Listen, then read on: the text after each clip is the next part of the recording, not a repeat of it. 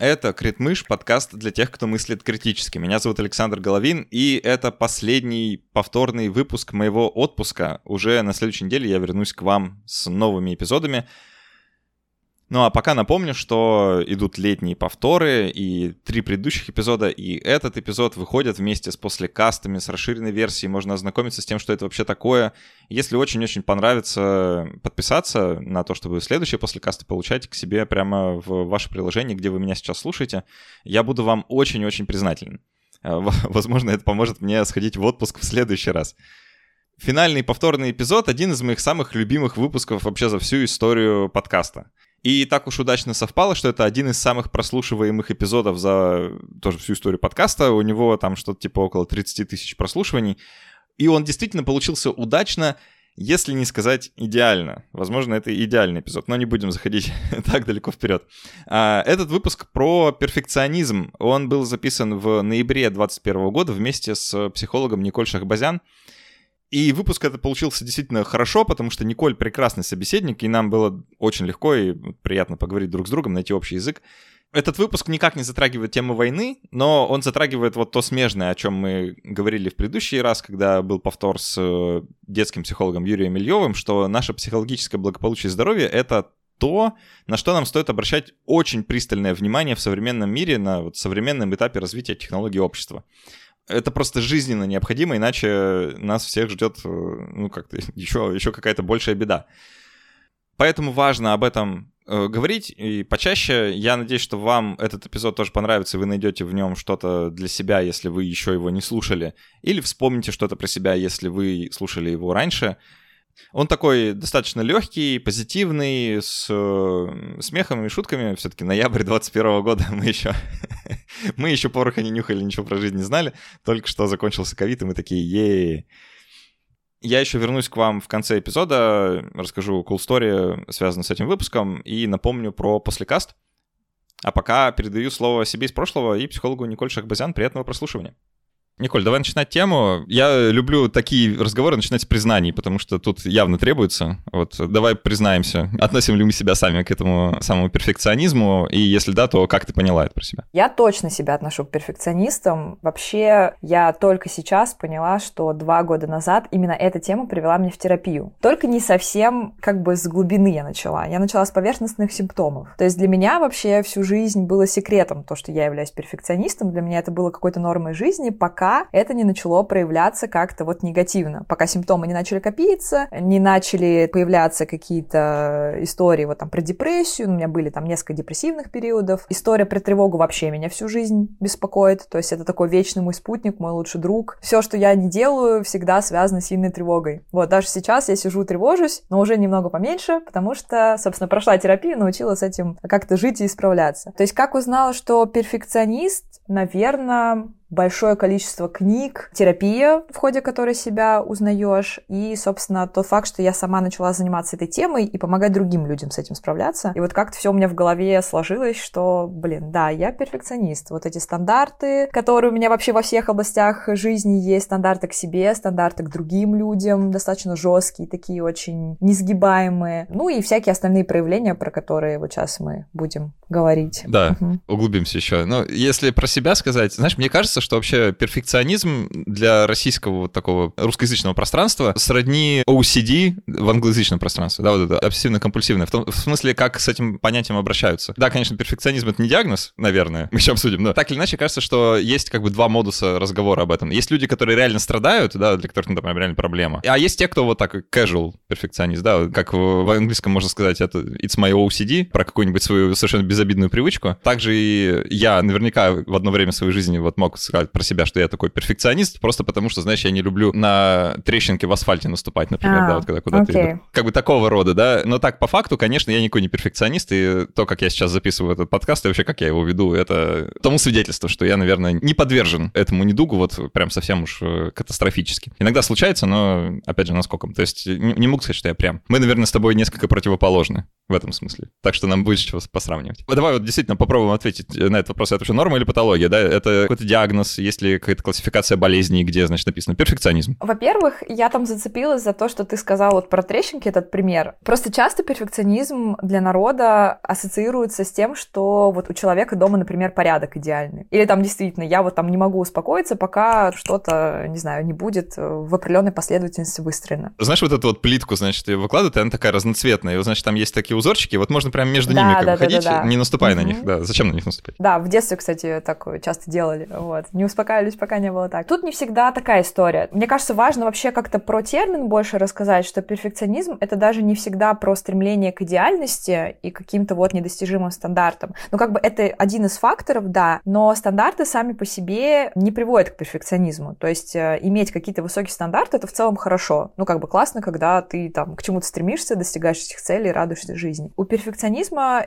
история ключевая, которая, ну вот прям причиной является, это то, что мы себя оцениваем на основании этих стандартов. Мы оцениваем себя и вот свою ценность подтягиваем к тому, достигаем мы чего-то или нет. Поэтому сами стандарты не являются на самом деле проблемой. Является проблемой то, как мы оцениваем себя. И это вот такой ключевой фактор. И на самом деле не всегда перфекционисты... То есть перфекционизм очень по-разному может у человека в... проявляться в жизни, да. Кому-то, например, плевать на порядок в комнате. У меня например, такая история, да, вот, вечная. То есть это просто область жизни, которая не является для меня значимой, я там какие-то стандарты себе не ставлю, в целом мне ок. Но в других областях, например, вот у меня прям будут стандарты, я буду себя очень сильно по ним как в общем человека оценивать. Это что касается термина, но я немного ушла от вопроса. Про норму или патологию, короче, сейчас тема такая, что пока, если мы говорим именно про клинический перфекционизм, не адаптивный, там тоже есть разница, и мне кажется, тоже про это нужно поговорить. Вот если взять именно клинический перфекционизм, который мешает человеку жить, пока что как отдельный диагноз он не выделен. Ну, по крайней мере, вот в последнем там DSM американском его нету. И он скорее является, там есть вот диагноз, как раз ты сказала, обсессивно-компульсивное расстройство, и там какие-то вот перфекционистические тенденции есть но вот именно как отдельная сущность пока не выделен. Но последние исследования, а сейчас вообще много как-то вот э, в тему перфекционизма начали исследователи уходить, и появляются всякие интересные книжки, учебники про это, выяснили, что перфекционизм — это так называемый трансдиагностический процесс. Это такой фактор, который участвует в поддержании многих психических заболеваний. То есть перфекционизм, он участвует в поддержании расстройств пищевого поведения, депрессии, там, фобии, просто, да, в целом какое-то общее тревожное расстройство расстройство там генерализованное, обсессивно-компульсивное, биполярное расстройство. То есть на самом деле это такой фактор, который может прям действительно да, активировать или поддерживать большое количество заболеваний. Поэтому очень важно как мишень да, это использовать и вот в терапии... Это как такой компонент, да. Да, из которого многие заболевания могут состоять, но это не обязательная часть. Да, да. То есть вообще сейчас, знаешь, в терапии я замечаю, что пошел какой-то тренд, что отходят люди от лечения чисто вот по диагнозу, диагнозам, у нас же как сейчас, есть какие-то диагнозы, есть узкие специфические протоколы для лечения вот этих расстройств. Но при этом проблема такого подхода в том, что часто расстройство, во-первых, у одного человека может быть сразу несколько расстройств, то есть типа коморбидность. Вот, одно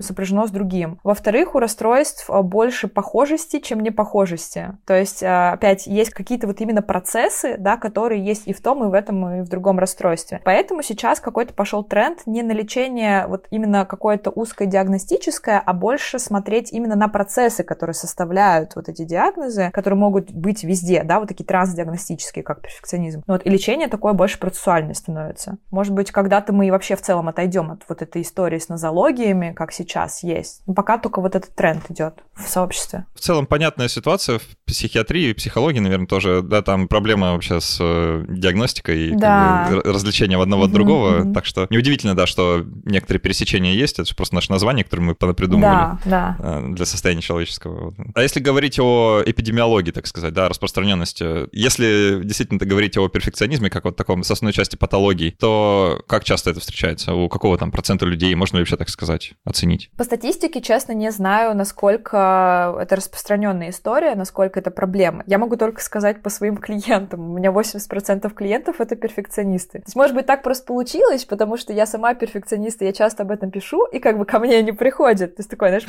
А тебе не хочется собрать 100%, чтобы ну, как-то было как по идеальному? Чтобы идеально было, да. В целом, я не знаю по распространенности. Мне кажется, это распространенная проблема, по крайней мере, в западных странах точно. Но было одно исследование, которое говорит о том, что с 80-х годов по 2016 год вот в западных как раз развитых странах, типа США, Канады, Великобритании, там исследовали молодежь, и оказалось, что у молодежи повысилось к себе критическое отношение, там что-то типа на 16%, то есть какие-то стандарты более жесткие в отношении себя стали. А потом стандарты в отношении других людей, то есть это перфекционизм, который адресован на других, тоже повысились еще сильнее. И самое высокое повышение было там на 32% вырос социально предписанный перфекционизм. Это когда у человека есть все время такое стойкое убеждение, что вот близкий и вообще в целом общество, какие-то требования, да, к нему как-то Смотрит и оценивает. Да, да. И что вот обязательно надо этому соответствовать. Так что эта история становится такой, похожей на эпидемию, в общем. По крайней мере, в западных странах точно. Ну, это тогда, само собой, подтягивает вопрос, а что вдруг, что случилось-то такого, что все вокруг позаболели перфекционизмом? Это тенденция времени какая-то, или это всегда так было, мы только сейчас научились на это обращать внимание? Э, что случилось-то? Где-то взорвалась бомба перфекционистическая? Мне кажется, что очень большое влияние оказывает культура и вообще склад общественный. Я как бы не социолог и в этих темах не очень шарю, но все-таки тот факт, что наше общество, ну я не знаю, насколько мы можем Россию считать именно современной развитой э, западной страной, ну, наверное, частично можем. В каком-то приближении, да, почему нет? Да. Ну, по крайней мере, там, да, в США и вот этих других развитых странах все страны, все общества работают по принципу свободного рынка, где очень большая конкуренция. То есть человек становится в целом сам как бы по себе продуктом, который должен себя постоянно как-то развивать, совершенствовать для того, чтобы на этом рынке выжить. Поэтому вот эти требования, как будто бы в современном мире стало больше требований вот от э, каждого отдельного человека. И причем не только сам он себе, да. Я согласен, mm-hmm. да. Мне кажется, что действительно культура, как ты сказала, да, во многом повлияла, как сформировала, скажем так, продукты культуры, которые это отношение сформировали, они тоже, наверное, откуда-то появились неспроста. То есть какие-то изначальные предпосылки в том же обществе Соединенных Штатов, наверное, было. Как раз-таки, может, это и связано, да, с таким не особо связанным правилами капитализма, да, по крайней мере, каким он был там лет 50 назад. Такое чувство, что теперь нельзя быть среднячком. Ну, типа, знаешь, что вот идея быть среднячком, она особенно пугающая теперь. Если раньше, во времена совсем так, начала массового общества, да, ну, вроде как и норм быть среднячком. Среднячком, среднячок — это вообще хорошо. То сейчас, как бы, ну, среднячок — это среднячок. Да. И как люди как будто бы этого боятся. Да, и вообще, не знаю, мне кажется, вот в рамках всех этих идеологий, потому что кроме вот неолиберализма, да, это то, что вот, типа, все по правилам рынка, да, общество организованы. Есть же еще вот эта идея меритократии. Там идет как будто бы обесценивание социальных и каких-то других факторов, которые могут способствовать успеху человека. И там такая, знаешь, все упирается как будто в историю, что если ты хардово работаешь, то ты, типа, обязательно достигнешь успеха. А на другие факторы все как бы кладут немножечко. И это наоборот тоже работает. Если ты э, на днище жизни, то, значит, ну, сам виноват. Да, вот, вот. И получается, что складывается как будто такая естественная иерархия победителей проигравших. Если ты наверху достиг успеха, ты, типа, классный молодчик, а если ты... Такого слова нет, молодец.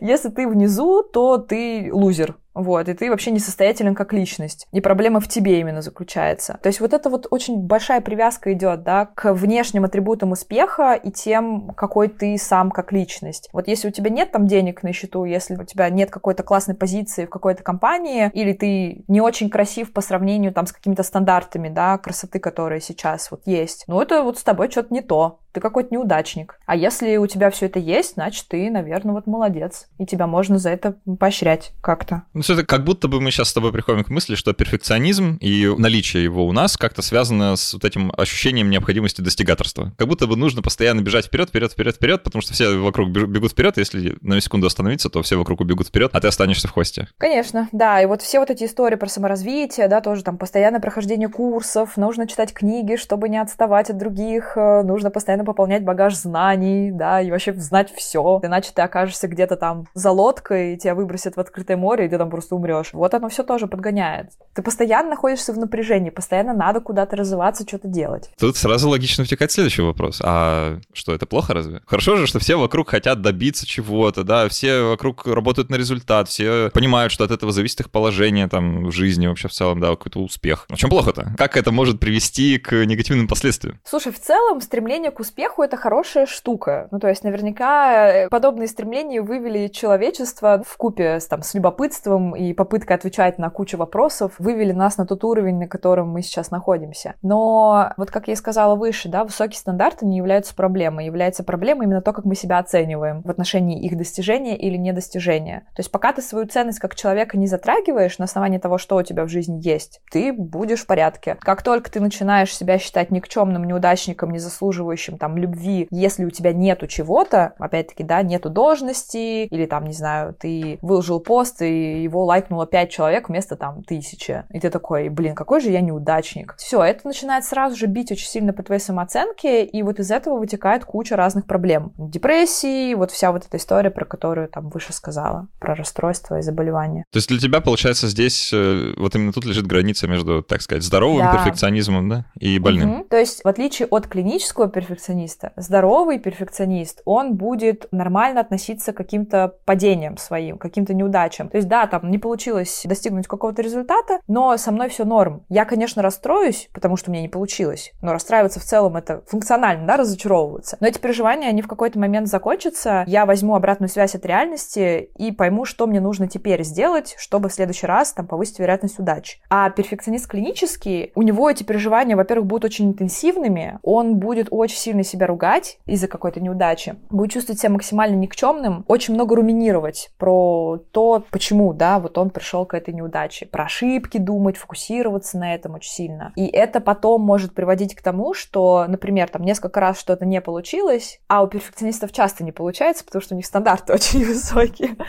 Вот. А мы все как бы люди всего лишь, да, мы не роботы и не супермены. И вот у него что-то несколько раз не получилось, и он может вообще в паралич такой впасть. Прокрастинации, паралич перфекциониста, типа, ну, раз у меня тогда не получилось, что я сейчас буду тратить ресурсы вообще, чтобы что-либо делать? Это не имеет смысла, все равно я не сделаю идеально. И он вот такой, знаешь, застрял в одном месте, стоит и никуда двигаться вообще не может. То есть он либо постоянно прокрастинировать будет, либо будет вообще избегать какую-то работу и попадать в какие-то ситуации, где вот его самооценка может как-то разрушиться. И это, соответственно, будет мешать ему в развитии. То есть, казалось бы, да, хотел развиваться, хотел как лучше себе, а из-за вот этого самобичевания, самокритики перестал верить в себя и в итоге, наоборот, не развивается. То есть, такое, знаешь, во вред себе получается эта история. Тут прям видятся вот эти порочные круги, да, да. их несколько прям вырисовывается. То есть э, человек хочет добиться идеала совершенства, но, естественно, не достигает. Из-за этого у него падает мотивация делать что-то в следующий раз, да, и он в следующий раз тоже не добьется идеала по своим стандартам. И снова расстроится еще больше, да, и потом вообще перестанет что-либо делать. Сам поддерживающийся такой цикл. Да, а там вообще, знаешь, там есть еще и другой цикл. Ну, сейчас вот про этот цикл тоже досказать, что там проблема в том, что изначально вот это убеждение, которое вообще вообще триггерит сам основной цикл перфекционизма, убеждение про то, что я какой-то вот там никчемный, и чтобы перестать быть никчемным, мне нужно быть идеальным, да, или мне нужно достигать совершенства. Это вот основное убеждение. Если я не достигаю своих целей и начинаю себя ругать, там же какая логика? Я не достиг цели, это значит, что я никчемный, моя основная история подтвердилась, чтобы перестать быть никчемным, мне нужно достигать, понимаешь? То есть цикл, оп,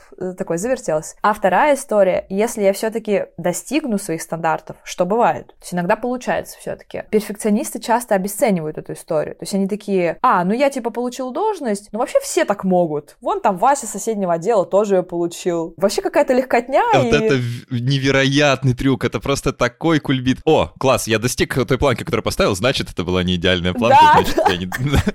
То есть вместо того, чтобы Ведь достигнуть идеала нельзя, я же это знаю. Да, да, то есть вместо того, чтобы сделать такой вывод, человек такой, блин, это было легко, и вообще я сделал на самом деле кучу ошибок, просто они не были заметны, поэтому в следующий раз мне нужно постараться их не сделать, и то есть он в итоге повышает планку, обесценивая вообще все свои достижения. И опять-таки эта история про то, что я никчемный и я должен добиваться, чтобы перестать им быть, она опять-таки превратилась в цикл. То есть основное убеждение остается нетронутым и в той, и в той истории, что я достигаю, что не достигаю. И это проблема. Это потом приводит к последствиям определенным. Слушай, вот эта мысль мне очень близка, на самом деле. То есть вот эта часть перфекционизма, наверное, мне гораздо ближе про обесценивание результата, потому что когда много чего-то делаешь, про тот же подкаст, да, например, мы сейчас с тобой записываем, страшно подумать, это 183 выпуск, да, угу. что я сделал. Это не считая там тех, что я забыл пронумеровать и там как-то потерялся нумерация. Ну, в общем, их под две сотни. И я, честно, перестал уже давно понимать, что хорошо, что плохо, потому что я, ну, находясь внутри, сложно. Но буквально каждый раз, когда я заканчиваю запись, я такой, блин, какая фигня. Mm. Да, вот у меня, у меня прям моментальная реакция, блин, какая фигня, никому не понравится, все скажут, о, ужас, да, или там я где-то накосячил, или не спросил то, что должен был, или что-то забыл, или еще что-то. А потом я это выпускаю, ну, знаешь, как-то так, ну и ладно, uh-huh. да выпущу просто. Ну, может, никто не заметит, как вот мне такая. Uh-huh. А люди начинают писать, что, ой, им так понравилось, да, какой хороший эпизод, я думаю, что, серьезно? Нормально? Ну, окей, хорошо. Слушай, и вот в этот момент как немножко за. отпускает. Да, но ощущение, что я делаю как-то что-то плохое, и люди просто по случайности это нравится, да, вот оно меня не отпускает довольно долго. У меня абсолютно такая же история с каждым постом, с каждой статьей. Тоже, знаешь, у меня вообще есть такая история, что я не могу выпустить пост, пока я условно не стану PhD по этой теме, знаешь, то есть пока я не стану экспертом по этой теме, потому что мне всегда кажется, что мои посты читают, конечно же, эксперты, то есть им делать нечего, да, как читать мой канал в Телеграме,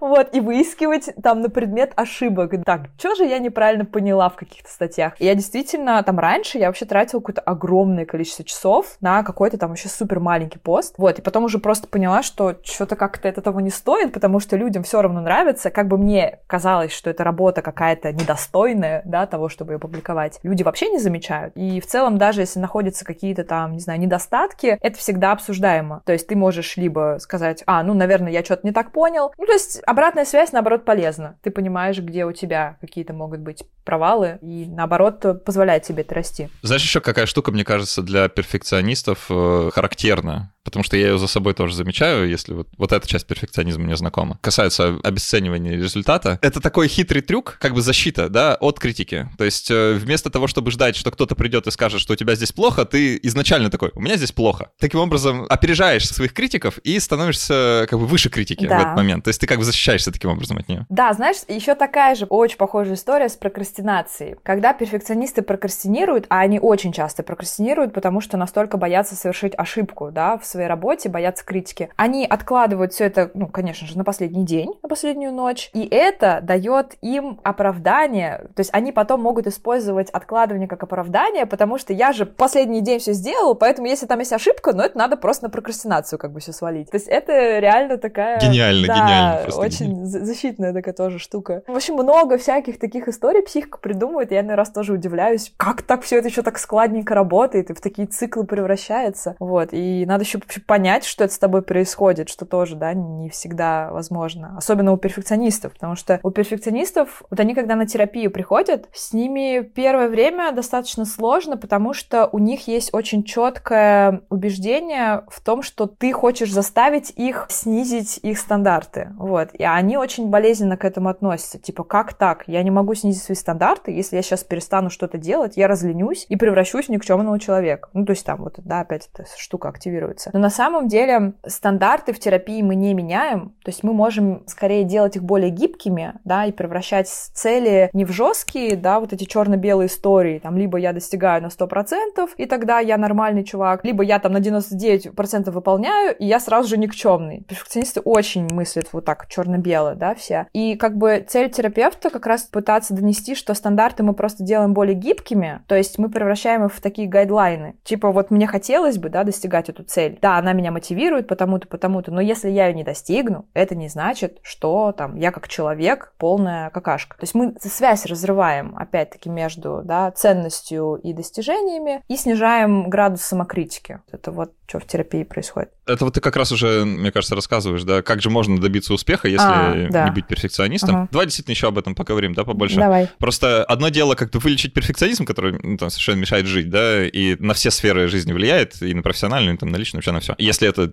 перерастает во что-то уже клиническое, да, это надо прям адресно как-то с этим бороться. А вот в случае, если, ну, ты перфекционист, ну, такой компенсированный, что называется, да, ты как бы осознаешь за собой такую особенность, понимаешь, как примерно не скатываешься совсем уж в эти порочные круги. А как добиваться успеха в делах, если не перфекционизм. А как вообще подойти к, не знаю, какому-то проекту, ну или просто к работе, да, без того, чтобы вот в эти порочные круги свалиться, как вообще можно про это думать? Целиться в средний результат, ну, средний нормально, типа, средний — это среднее. И, и как бы улыбнуться этой мысли, но это не всем, наверное, доступно. Во-первых, да, мне кажется, очень важно соотносить все-таки свои ресурсы со своими требованиями. Потому что я много раз, да, это буду говорить, требования не являются проблемой, пока они для тебя работают. Это, знаешь, это типа как с э, законом Еркса Дотсона, да, про стресс. При должном уровне тревоги ты будешь работать с высокой продуктивностью. Но когда тревоги слишком много, стресса слишком много, твоя продуктивность очень сильно падает. Нужно найти вот эту как бы золотую точку, да, золотую середину. Мне кажется, с требованиями такая же история, стандартами. Если у тебя есть ресурсы на то, чтобы, да, соответствовать своим стандартам, ну, как бы замечательно тогда, прекрасно. Но если ты понимаешь, что ресурсов не хватает, будь то эмоциональные, интеллектуальные, какие-то там навыков у тебя каких-то нет, а ты продолжаешь от себя требовать и вообще не соотносишь, да, с реальностью вот эту штуку, вот это уже становится становится проблемой. То есть иногда все-таки нужно как-то целиться на приемлемый результат, да, если, например, ты понимаешь, что ресурсов у тебя сейчас не хватает для того, чтобы сделать получше, или там времени как ресурс тоже, да. То есть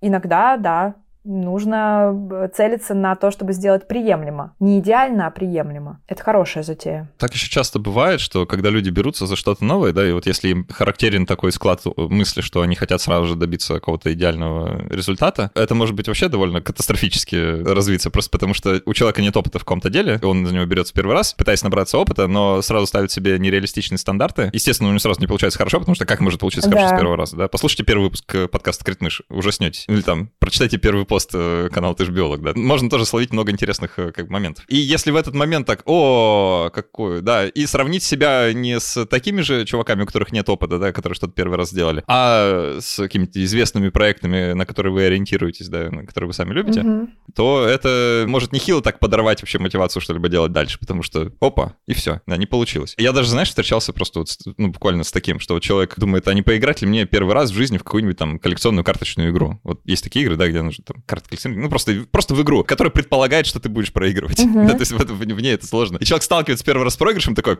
все, мне больше не нравится, не буду, не буду больше в нее играть. Это не... тоже моя история, короче, и про игры. Я ужасно бешусь, я не могу играть в игры, у которых высокий порог вхождения. Я как-то пыталась играть э, в Battlefield, не помню, как там очень много цифр уже, ну какой-то из онлайн. И я помню, я захожу, значит, э, ну, на эту карту в игру, и меня просто с первого выстрела, просто на первой же секунде меня убивают. И вот так было там раз восемь, наверное. Я максимум выдерживала секунд 10, и то, когда там где-то пряталась и просто стояла и, короче, боялась куда-либо идти. Ну вот, меня все равно подлавливали какие-то там снайпера, и все, и я не могу дальше. То есть меня дико это бесит, и я начинаю психовать, э, говорить, что какая же я, блин, не умею играть, хотя я не должна уметь. Вот, я же учусь вообще-то. У нас есть в голове какой-то сценарий, да, типа да. вот как должно пройти вот это вот, что, во что мы сейчас вписываемся, да, я, значит, зайду, и у нас есть какой-то образ, да, в голове, как эта игровая сессия должна пройти, да, ну или как должен завершиться этот проект, который мы начали. У нас есть какие-то вот такие медийные, подчеркнутые откуда истории, истории успеха, на которые мы все ориентируемся, или вроде того. И когда реальность э, оказывается реальностью, а не нашим вымыслом, мы расстраиваемся, что закономерно. Слушай, да, на самом деле, мне кажется, в этом плане очень полезен совет про сравнение себя не с какими-то, да, вот идеалами, экспертами, мэтрами и так далее, а с большинством других людей, вот. То есть все-таки брать две точки. Ну, можно и с экспертами, конечно, себя сравнивать,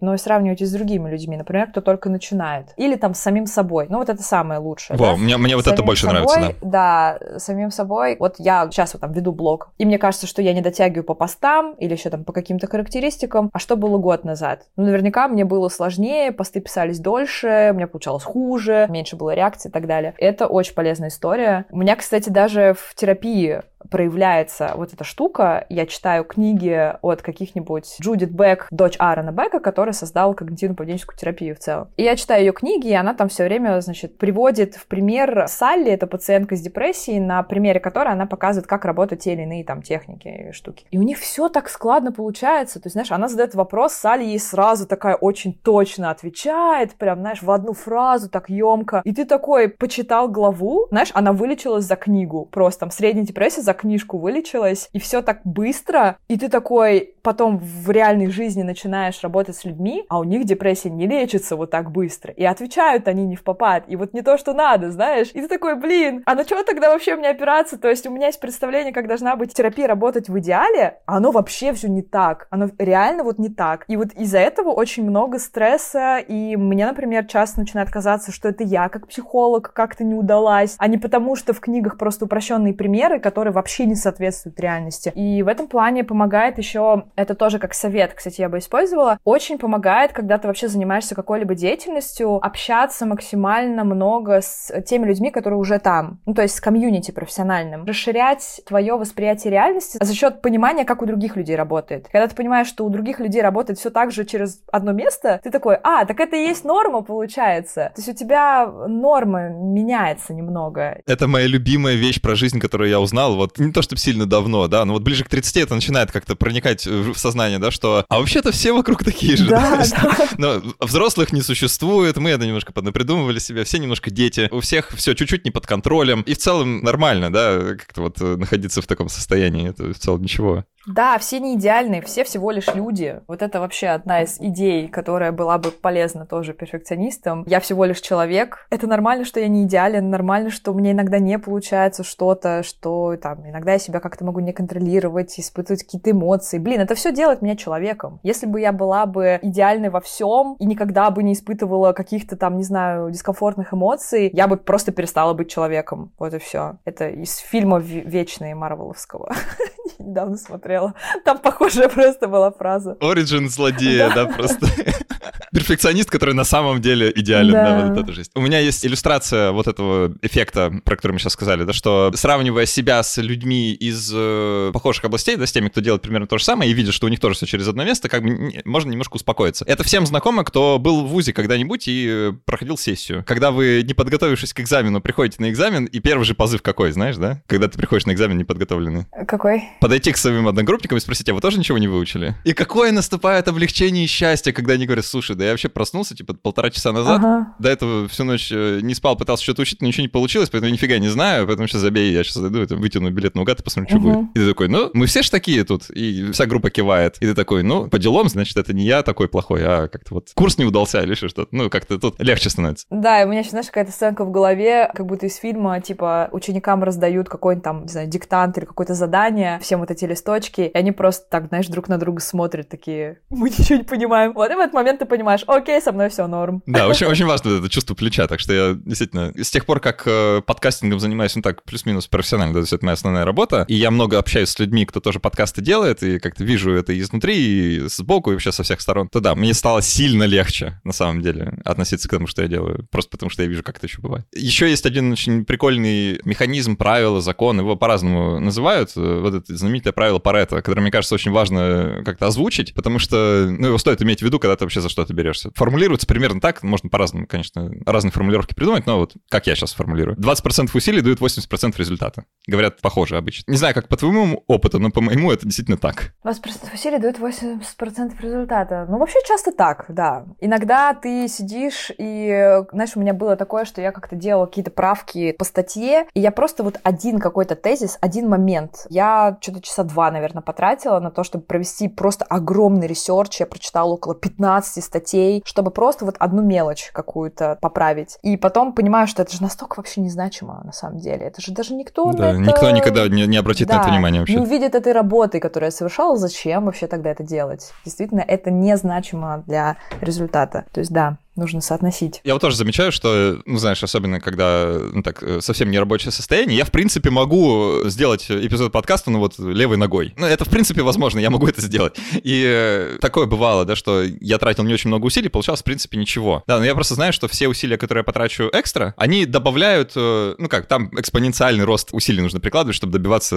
еще большего результата. Поэтому это не всегда, ну, просто рационально, да, не всегда это возможно, не всегда стоит прям выложиться на все 100, потому что в следующий раз, через неделю снова снова выкладываться, да, если ты все выложил неделю назад, то выкладывать будет нечего. Собственно, это вот как раз к идее, да, про соответствие требований ресурсов. Надо всегда соотносить это дело. Если ты готов, то, конечно, ну кто тебе помешает, да. А если ты понимаешь, что ты уже где-то, ну я сейчас не про тебя, а в целом, не знаю, человек, например, уже на начальном этапе выгорания, да, и он не меняет при этом свои стандарты, продолжает фигачить в том же темпе, в котором он делал это до, что, собственно, привело его к выгоранию, да, ну ничего хорошего ждать от этого не нужно. Тут надо прям максимально от реальности получать фидбэк и его использовать. К чему я привязалась в твоих словах? Сделать подкаст там, типа, пальцем левой ноги, и при этом ничего ужасного, короче, не происходит в целом. И я подумала, что это на самом деле как поведенческий эксперимент, и мы в терапии вот это как раз и делаем. То есть мы создаем эксперименты, намеренно делая не так идеально, как человеку хочется, и смотрим на последствия. А случилась ли катастрофа? Действительно ли он там не получил результата, и случилось что-то очень страшное? Часто этого не происходит. То есть происходит вот эта декатастрофизация, и человеку в итоге легче потом со своими стандартами, да, вот как-то их уже менять немного. В последний третий, давай поговорим про синдром самозванца, потому что я не уверен, насколько это связано с э, темой перфекционизма, но мне тоже кажется, это важно озвучить вот в нашем с тобой сегодняшнем разговоре, просто потому что я часто это замечаю и за собой, и за людьми вокруг. И у меня есть гипотеза про синдром самозванца, да, если кто-то не знает, что это такое. Это когда вам кажется, что вы э, самоназванный эксперт, и вообще вы ничего не знаете, вы ничего не умеете, потому что вы про себя все правду знаете, ходите и делаете вид, что вы, значит, врач или психолог, или подкастер, да, значит, и... А все вокруг видят правду, да, не знают, какие вы на самом деле. И вот если вдруг вы позволите себе эту роль полностью принять и сказать, да, я подкастер или да, я психолог, то тут же набегут, значит, э, настоящие психологи, настоящие подкастеры и ткнут вас носом в вашу лужу. То есть это вот такое ощущение от мира. Оно тебе знакомо? Очень знакомо. Слушай, у меня в начале моей деятельности, я же не сразу там стала психологом. Я вообще до сих пор, кстати, удивляюсь от того, что у меня появилась смелость, и мне теперь комфортно говорить о себе как о психологе, потому что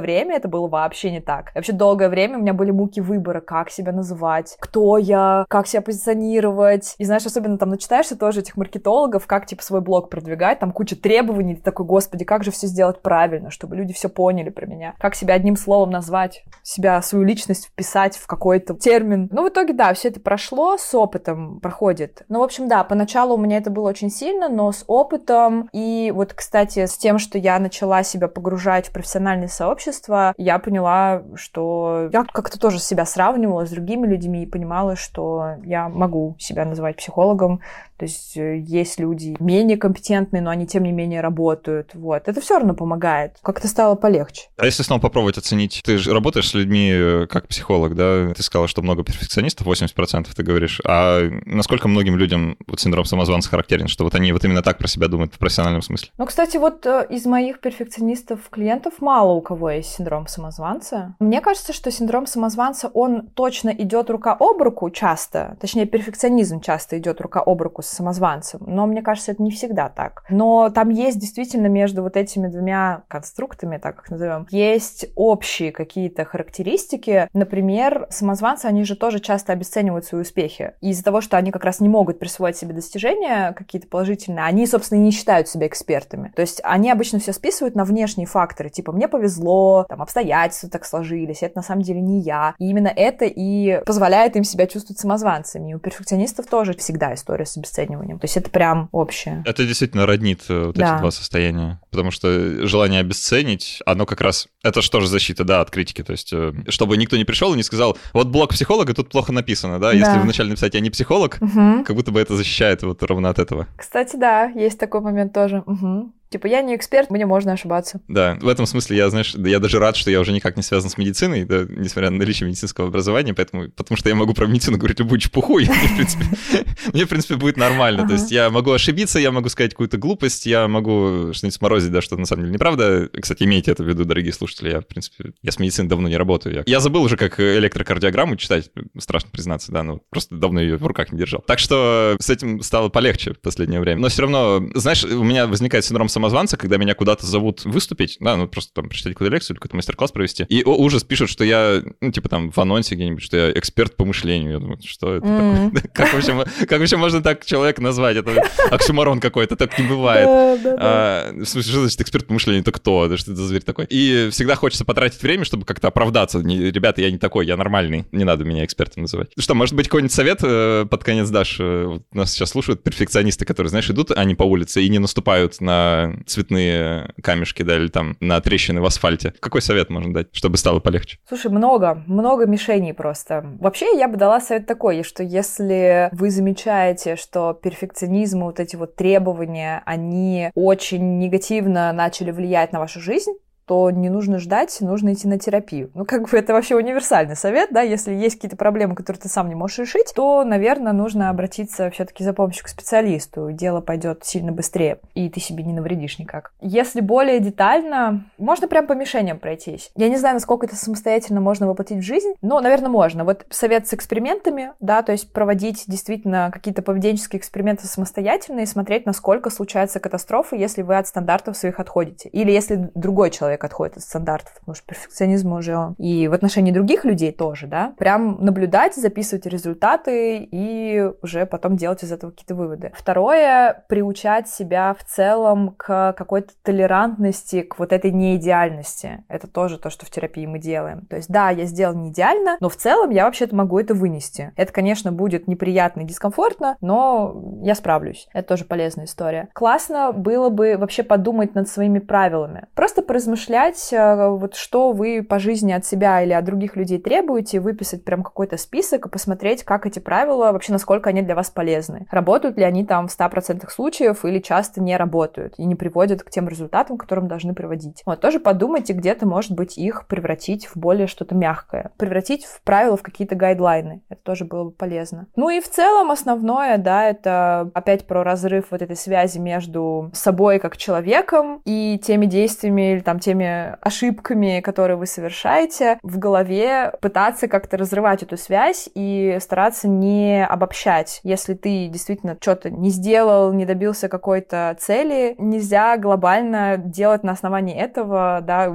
какой-то рейтинг себе как человеку ставить. Ну, потому что это, это просто нелогично, да, потому что мы, как люди, мы настолько сложные существа, и в настолько там и прекрасных, и не очень качеств, да, и способностей, талантов и так далее, что просто по одному какому-то поступку мы не можем давать себе вот этот глобальный рейтинг. Это очень несправедливо по отношению к себе и очень грубо, да, вот так брать и себя в какой-то этот э, ярлык засовывать, типа я никчемный. Поэтому просто помнить про то, что все мы сложные, прекрасные существа, которые не определяются одним словом, и это нормально ошибаться, нормально что-то не достигать. Вас в целом это никак не делает неценными. И снова привет настоящим заканчивается последний повторный эпизод. Уже совсем скоро я вернусь к вам с новыми эпизодами. Надеюсь, что вы рады.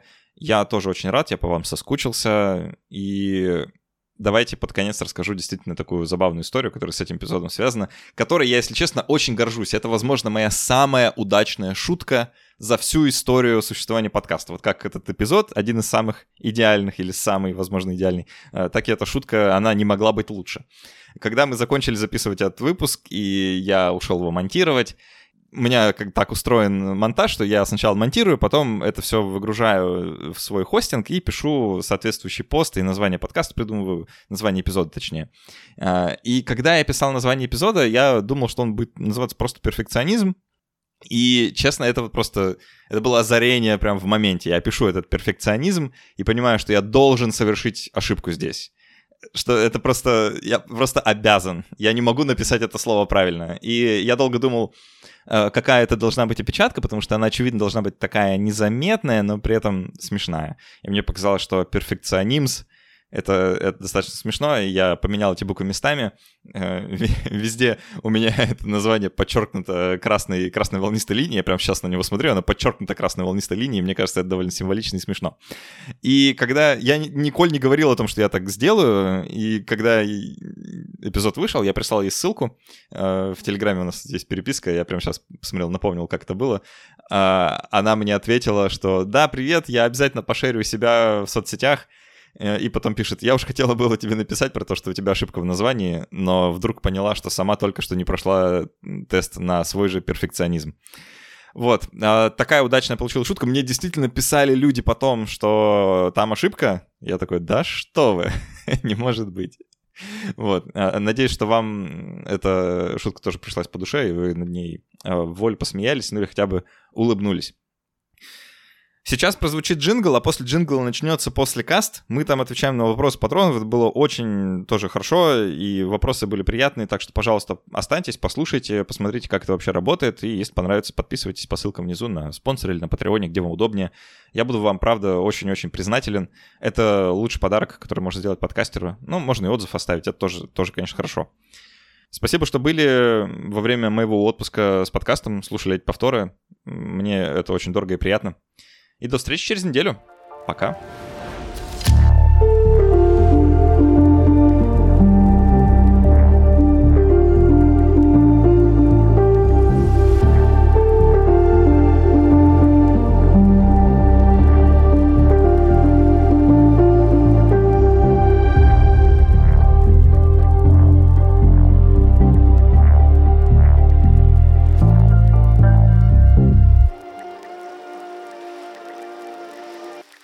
Мне очень понравилось. Реально, спасибо тебе большое за этот разговор уже. А, несмотря на то, что мы mm-hmm. сейчас с тобой еще пообщаемся, правда, очень, очень любопытно.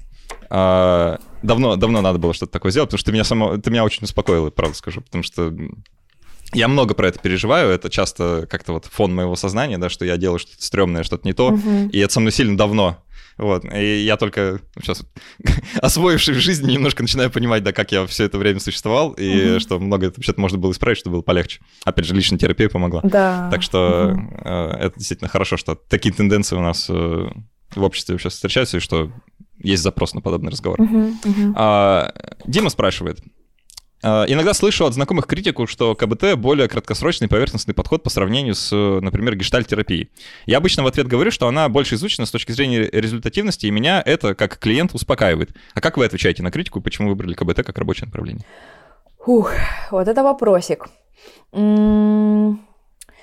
Я скажу так, а, за КПТ действительно закрепилась вот эта история, да, что это метод краткосрочный, а, ну, потому что Сейчас, как бы тут описать? Короче, история это закрепилась, и, и действительно, да, существуют э, в КПТ прям какие-то конкретные протоколы по лечению определенных расстройств, и часто они там, ну, не занимают больше там, чем 30 сессий. Зависит, конечно, от расстройства, которое ты лечишь. Вот. Но на самом деле КПТ это не всегда про редукцию каких-то там симптомов, из-за которых человек становится легче жить. Это также и про работу, собственно, с причинами, которые привели к да, возникновению этих симптомов. И вот тут уже работа может затягиваться, потому что зависит все от того, что ты лечишь. Если ты лечишь какие-то личностные расстройства, тут история вряд ли уложится в 20 сессий, а, как, например, с депрессией или какими-то там тревожными расстройствами, фобиями. Тут работа может затягиваться и на год, и на два, и на три, то есть тут нет каких-то пределов, так сказать. Вот. Но если говорить именно про такие самые часто встречающиеся заболевания, да, депрессии, там, тревожные расстройства, тут в целом, да, достаточно краткосрочные а, ну, работа, mm-hmm. в общем, более такая краткосрочная, правда. А почему выбрала как метод э, КПТ? Эм, это как-то произошло само собой. Ну, то есть эм, я там на одной из прошлых работ э, Сейчас как бы еще объяснить, чем я занималась.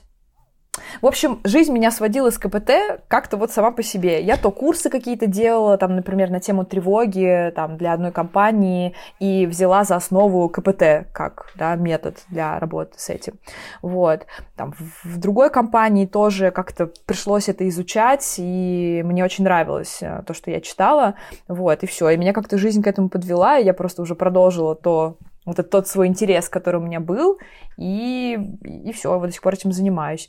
И тут еще очень большая роль, мне кажется, большую роль сыграла то, что я сама как человек, как личность, я достаточно такая очень системная, структурная, и мне очень нравится, ну, я же перфекционист, да, собственно, да. важно все контролировать, чтобы все было по полочкам, вот, и КПТ прям полностью отвечает, э, то есть очень соответствует мне как личности, вот, и ко мне клиенты приходят и такие говорят, блин, типа, мне, мне все понятно, понятно. То есть вы вот как-то так все раскладываете по полочкам, и мне прям спокойно, мне понятно, мы, я понимаю, куда мы движемся с вами. Вот, то есть в этом плане э, произошел матч с личностью моей. У меня есть любопытное соображение, знаешь, ну, мне кажется, оно любопытным, э, насчет э, разных подходов к терапии и, и клиентов, да, mm-hmm. э, потому что я как э, вот у меня не очень богатый опыт, да, я чуть меньше года, наверное, вот был на личтерапии, сейчас у меня небольшой перерыв, или большой, я не знаю, на самом деле, может, может быть и большой. А, и я не знаю до сих пор, если честно, в каком подходе работает психолог, с которым mm-hmm. я работаю. Mm-hmm. То есть я, я без понятия. И я сознательно... То есть поначалу я просто не спрашивал, потому что было не до того, да, там какие-то более острые переживания, я хотел как-то с ними справиться. А потом я просто решил сознательно не спрашивать и не узнавать, потому что это как раз тоже связано с моей особенностью личности, потому что я знаю, что если я спрошу и узнаю, mm. то я потом пойду погуглю, да. я погружусь в контекст, я буду что-нибудь, я что-нибудь поизучаю, почитаю какую-нибудь книжечку, и, о, ужас, найду какую-нибудь ошибку uh-huh. в работе психолога, да, или там, что он где-то что-то не сделал, не спросил, и для меня это будет конец. Да, я, я не смогу, я не смогу продолжать. Вот, и чтобы этого не произошло, да, чтобы, ну, чтобы я не, не делал работу психолога за него буквально, uh-huh. да, я просто решил, что я доверюсь человеку и не буду в его работу лезть, поэтому я не спрашиваю. И мне кажется, это несколько освобождает.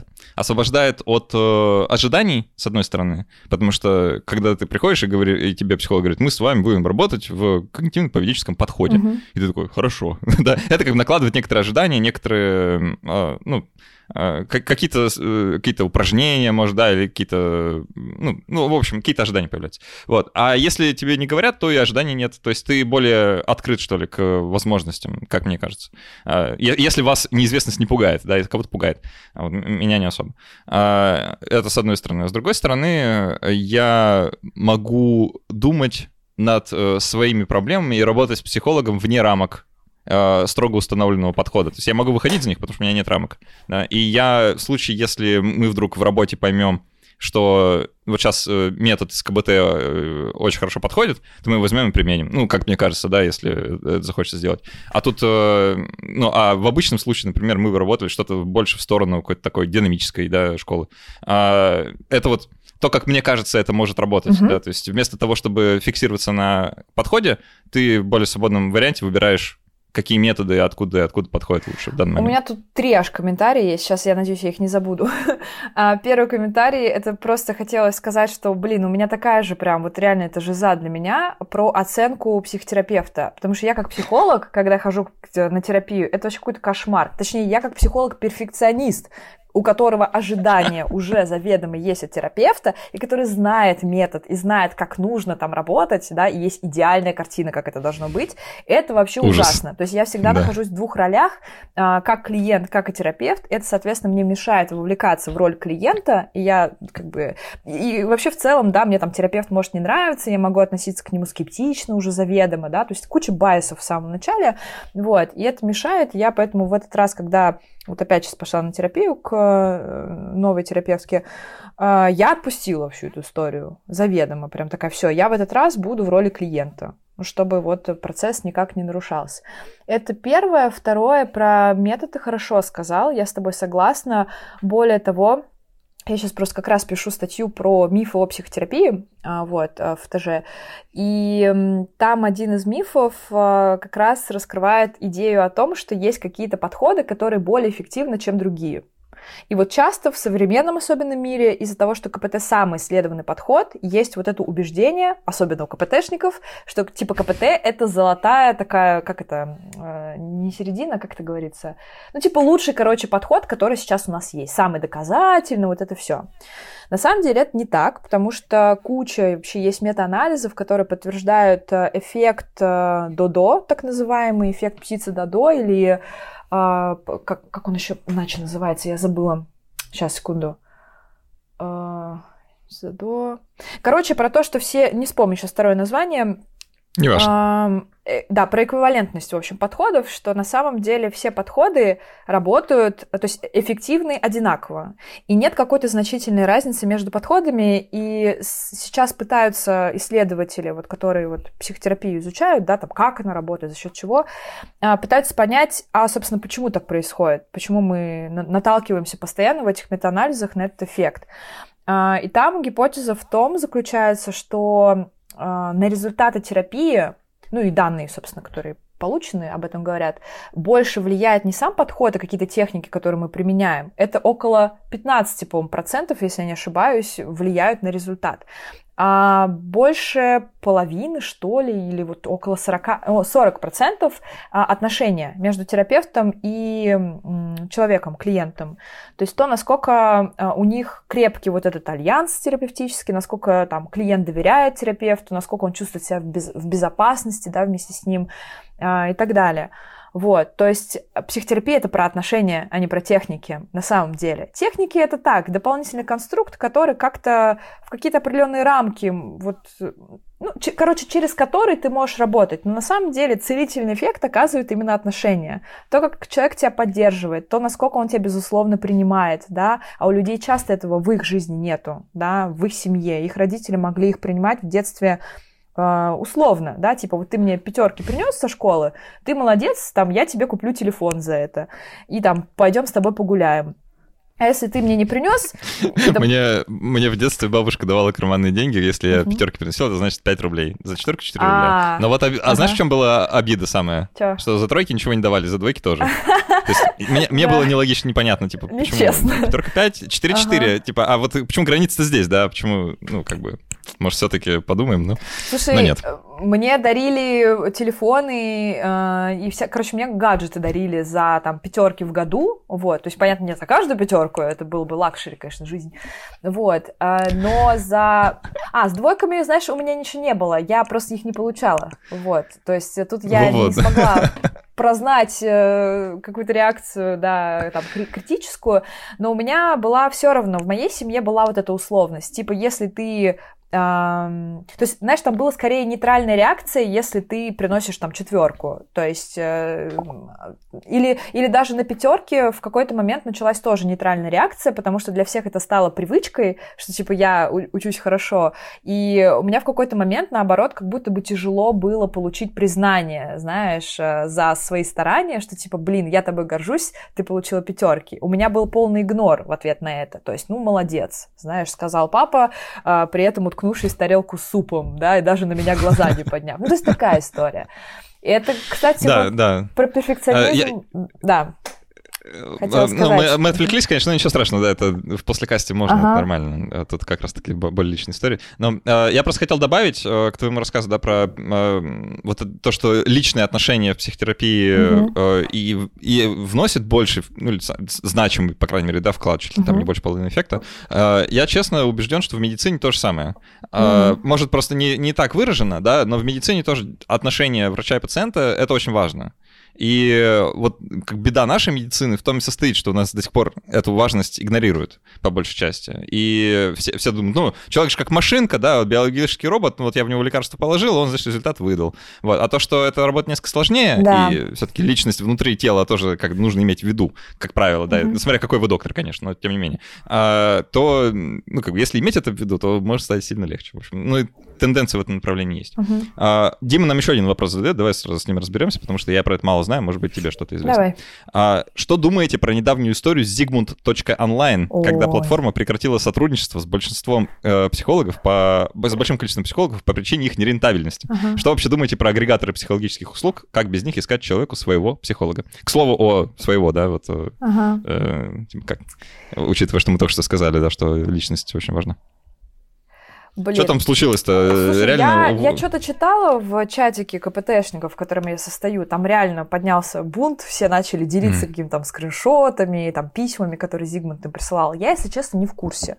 То есть я что-то так попочитывала. Там, по-моему, был прикол в том, что э, Зигмунд э, снес, уволил как бы большое количество психологов, но при этом написав не совсем будто бы этичные, ну да, на самом деле не совсем этичные письма их клиентам, сказав, А-а-а. что а, мы уволили типа вашего психолога, потому что он не там подошел по критерии эффективности, который у нас есть, и поэтому мы сейчас вам, короче, заменяем психолога на более эффективного. То есть вот в этом Ого. была неэтичность, потому что, ну, вообще-то там были клиенты и психологи, которые работали уже долгое время, у них уже установившийся альянс. Представляешь, тебе приходит такое сообщение про твоего психолога, который тебе там помогал, да? Ты такой, а оказывается, он был неэффективным.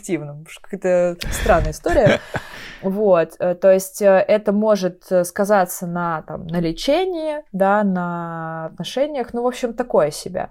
Вот, ну и психологи еще тоже забунтовали, что, это если сейчас я не путаю, что типа, сейчас, что они не могут вне рамок агрегатора продолжать работать с этими клиентами. Хотя на самом деле mm-hmm. они подписывали договор. То есть это уже тоже, ну, все-таки, да, ты, ну да, ты это знаешь, проблема уже такая идешь, юридическая, да. да. Угу. Вот. Ну, да, не совсем... Ну, не то чтобы это несправедливо, это же в договоре прописано. Я считаю, что здесь э, справедливость есть, все-таки надо читать условия, прежде чем куда-то вписываться. Вот. Но письмо можно было и поэтичнее составить, я бы так сказала. Вот, как-то по-другому этот вопрос, да, разрулить. Ну, вообще, в целом, как ты вот э, к таким агрегаторам относишься? Их же очень много сейчас уже появилось.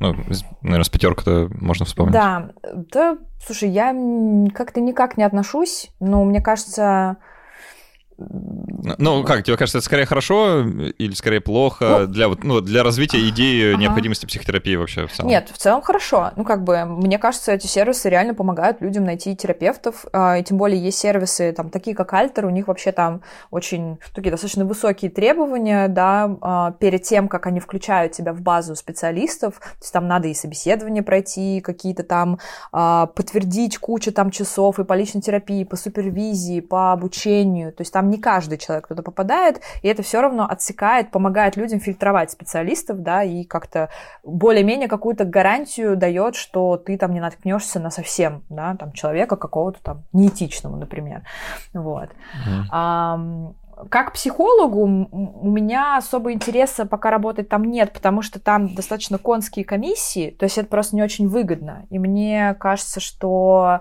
а, развивать свой бренд и искать людей через а, там, Короче, когда тебя клиенты находят через твои соцсети, это гораздо более выгодная история. Но это чисто экономический такой момент. Да. Вот. А, и по поводу вопроса, там еще был, как найти подходящего специалиста, да, или что-то такое? Да, да как, как искать своего психолога, а, да. если не через агрегатор? Есть классный список у чистой когниции, я всегда всем его советую, распространяю, своим клиентам тоже, э, тех, кого не могу взять, я присылаю его. Можно в паблике, вот в Телеграме, ВКонтакте у чистых когниций найти э, там Excel и куча психологов, которые типа доказательные, классные ребята, которых они включают туда как бы по знакомству. Вот, то есть либо психолог это не знаю, проект какой-то они вместе делали, либо на какой-то конференции там выступали, то есть они не, не всех туда добавляют, вот, и я там, например, своего терапевта нашла, двух, вот. Классные, Класс. классные очень ребята, да. А, можно еще спрашивать у знакомых, но это тоже не всегда история полезная, потому что твоему знакомому может подойти человек, да, а тебе не может, вот, может не подойти. Поэтому тут без ожиданий тогда надо спрашивать. Вот. А, давай еще зададим вопрос э, Михаила Дмитриева. Э, у него два вопроса, они не про перфекционизм, а потом вернемся к вопросам. Два вопроса еще будет отправлены, которые про перфекционизм, mm то есть мы как закольцуем и обратно вернемся к нашей теме. Давай. Но сначала, сначала в сторону. Михаил Дмитриев спрашивает. График, э, которым обычно иллюстрирует эффект Даннинга-Крюгера, предполагает сначала резкий рост уверенности в своей компетенции, а затем провал и вновь постепенный рост с набором знаний. Ну, тебе наверняка да. uh эффект знаком, я думаю, большинство слушателей. А, но заметил, пишет Михаил, что моя уверенность в знании темы по мере ее ее исследования часто гуляет по синусоиде. Это какая-то моя психо- психическая особенность? Опровержение упомянутого эффекта, его часто, частное проявление или какой-то другой эффект? Спрашивает Дмитрий. О, спрашивает Михаил. А фиг знает, если честно. Слушай, я вообще... Но, давай, давай, по, давай по наблюдениям. Тебе, ну, ты, ты, наблюдала за собой такое гуляние по синусоиде? Э, или, эффект Дайнинга Крюгера для тебя работает в том смысле, что ты чувствуешь вот, это вот, вот этот провал экспертный посередине и потом постепенный набор уверенности um, с набором знаний? Слушай, у меня, кстати, тоже синусоида. Может быть, знаешь, может быть, а, вот этот эффект Даннинга Крюгера в том виде, в котором мы его видим, ну, привыкли видеть, это как бы уже как общая картина, если отдалить, и вот эти синусоиды, они как бы разровняются там, ну, понимаешь, да? Mm-hmm, То есть, а так да. в целом тренд общий такой, вот. Просто мы-то берем совсем короткие промежутки времени, когда вот эти синусоиды, они реально очень такие, типа, значимые, видимые. А если отдалить там в размере жизни, например, там будет чуть поменьше, и тренд будет такой, вот. Но это первая гипотеза. А вообще у меня тоже по синусоиде то есть иногда мне кажется, что я капец вообще бог, я все знаю, и я такая умная, и сейчас я вообще всех вылечу, короче. Вот. Иногда мне кажется, что я вообще ничего не знаю, господи, вроде уже на 10 курсов сходила, 100-500 книг прочитала, и все равно ни хера непонятно, короче. Вот. А потом опять это сменяется. Знаешь, какие-то просветления такие бывают, типа, о, вроде я что-то понял. А потом такой, блин, я ничего не понимаю. И паника такая. Меня, знаешь, э, меня, знаешь, что убеждает в том, что я, кажется, что-то знаю? Это когда я о чем-то рассказываю людям, и они такие, подожди, подожди, это про что? Я такой, а, вы этого не знаете? И просто в этот момент ты сталкиваешься с реальностью, типа, а, люди этого не знают. Да. И, это, и это так взрывает мозг иногда, типа, ага. типа, серьезно, вы этого не знаете? Мне оказалось, что все это знают. Да, вроде родился ага. с этим знанием, а оказывается нет. Так что столкновение с реальностью, да, разговоры с людьми здесь как раз бывает очень полезно угу. тоже. А, второй вопрос от Михаила. Как... Совсем интересный. А, как вы думаете, можно ли вылечить в кавычках авторитарный политический режим, склонный э, к применению насилия, качественной психотерапией? Ой-ой-ой-ой. А, так, авторитар... Так, секунду, сейчас надо понять, я еще воду наливала. Авторитарный режим где? Uh, ну, тут без указания конкретных стран, да, но uh, такой абстрактный, uh, авторитарный политический режим, особенно склонный к применению насилия, пишет э, Михаил. Догадывайся сама, значит, что Михаил мог иметь в виду, но вообще, работа... можно ли представить себе э, психотерапию для авторитарного лидера? Это вообще работает. Часто, я, знаешь, мой первый позыв ответ на этот вопрос, что это просто нереально, это невозможно. Типа вот ага. это тот уровень, как бы сказать, а, люди, которые попадают в такую ситуацию, да, про них можно сейчас как про жертву подумать, да, про авторитарного лидера, потому что они же mm-hmm. некоторые заложники своего положения, да, они не могут перестать им быть, да, иначе бы они наверное, перестали, если бы могли. А, mm-hmm. Туда невозможно психотерапию привнести, потому что предпосылка психотерапии предполагает, э, ну, во-первых, откровенное общение, а это с авторитарным лидером невозможно. Да, с ним нельзя откровенно uh-huh. поговорить. Да, причем даже если вы его родная мама, мне кажется, это нельзя сделать. А, то есть там нет открытости по умолчанию. Uh-huh. И э, должна быть э, готовность к переменам, да, то есть когда человек да. приходит на терапию, он как бы, он расписывается в том, что он готов к переменам. Как бы это некоторая установка по умолчанию. А авторитарные лидеры не готовы. Это как бы то, это как раз то, чего, к чему они старательно пытаются избегать. Да, то есть тут нужно делать приписки. Если это авторитарный лидер, который понял э, последствия своего, там, не знаю, поведения, да, и вот раскаялся и такой, блин, я готов меняться, да, и ради этого я готов испытывать большое количество дискомфорта, тогда, да, психотерапия поможет. А так, как бы, ну, понятно, да, что ну, нет. Это, конечно, угу. Да, довольно фантастическое, конечно. Но вопрос, вопрос прикольный. А, пофантазировать про это приятно иногда. Ага. Так, а, давай вернемся тогда к э, нашей теме про перфекционизм. И еще на два вопроса патронов ответим. Сначала вопрос э, Алены. А, классная тема, пишет э, Алена. Есть ли данные по странам? Ну, например, что в постсоветских этого явления больше или что разница несущественная и не влияет на это? М-м. Не знаешь? Нету, не знаю. Я тоже не знаю. Не знаю, да. Мне кажется, это э, довольно равномерная штука для человечества. То есть в целом э, это стремление к какому-то идеалу, оно может быть больше характерно, знаешь, для развитых обществ, чем для развивающихся, да, да. просто в силу того, что интересы, так сказать, э, когда смещаются угу. с поесть на что-нибудь поделать другое, то тут как раз возникает что-то похожее. Угу. И последний вопрос от Александра Сурка. Он спрашивает, есть ли какие-то позитивные стороны перфекционизма? А, часто бывает такое, что стараюсь сделать все идеально, но чаще всего это стоит огромного количества ресурсов. я даже порой а, пробую говорить себе, что перфекционизм мне вредит, ведь я очень истощаюсь. Но с другой стороны, я, много, я могу много чего делать очень качественно, правда, не всегда. А, возможно ли вообще сказать, что перфекционизм это своего рода болезнь или все-таки особенность человека? Вот давай э, под, подзавершим, несколько резюмируем и, может, что-нибудь новое добавим, да? Угу. А, есть ли какие-то позитивные стороны перфекционизма? Конечно, есть. И вот если бы их не было, люди бы уже все поголовно ходили бы к терапевтам, на самом деле. В этом-то и проблема, что у перфекционизма очень много положительных сторон, поэтому человек особо и, не хочет И это его негативная сторона. Да, да, да, да. Вот, то есть а, из позитивных сторон, ну, люди действительно добиваются выдающихся результатов, то есть э, среди там каких-нибудь известных спортсменов, артистов э, и так далее много перфекционистов. Э, здравствуйте, как бы. Вот. Потом контроль. То есть ты очень умело структурируешь вокруг себя вообще в целом окружающую среду. Ты все очень контролируешь, это дает тебе определенное чувство безопасности и такой снижает тревогу. Вот. Ну, это немножко иллюзорная, правда, история, вот, но все равно э, чуть меньше тревоги испытываешь. А что еще? Ну, это основное. Это, это основное, да. А, ну и вообще в целом, знаешь, а, тут, ну это уже скорее завязка по, э, под достижение, что особенно там в нашем современном обществе это просто поощряется. То есть чем больше ты достигаешь, чем больше ты работаешь, это поощряется социально через э, зарплату повышение, э, должность, уважение там, не знаю, коллег, да, когда там, ты, не знаю, задерживаешься на работе и вообще умираешь, и, но все равно там делаешь супер классно, ну тебя типа уважают люди. Вот. Вот, то есть это вот, кстати, один из факторов, который э, перфекционизм подкрепляет, да, потому что награда за то, что ты соответствуешь стандартам, наказание за неудачи. Вот. А, ну и давай просто э, действительно еще раз подчеркнем. Угу. А, назвать это все-таки болезнью, наверное, было бы некоторым преувеличением. А, ну, пока да. Рановато. Да, э, лучше, наверное, сказать, что это некоторая особенность психики, которая, в общем-то, в том или ином виде есть у каждого, просто у некоторых людей mm-hmm. она сильно выражена и иногда приводит к неприятным последствиям, с которыми можно справиться с помощью психотерапии. Да, да. Как-то так. То есть нужно понимать, что перфекционизм, он всегда э, так э, выглядит не как он есть или нет, он как континуум от здорового адаптивного перфекционизма к уже там такому дисфункциональному клиническому. Вот. И у разных людей он просто, да, действительно смещен в ту или иную сторону.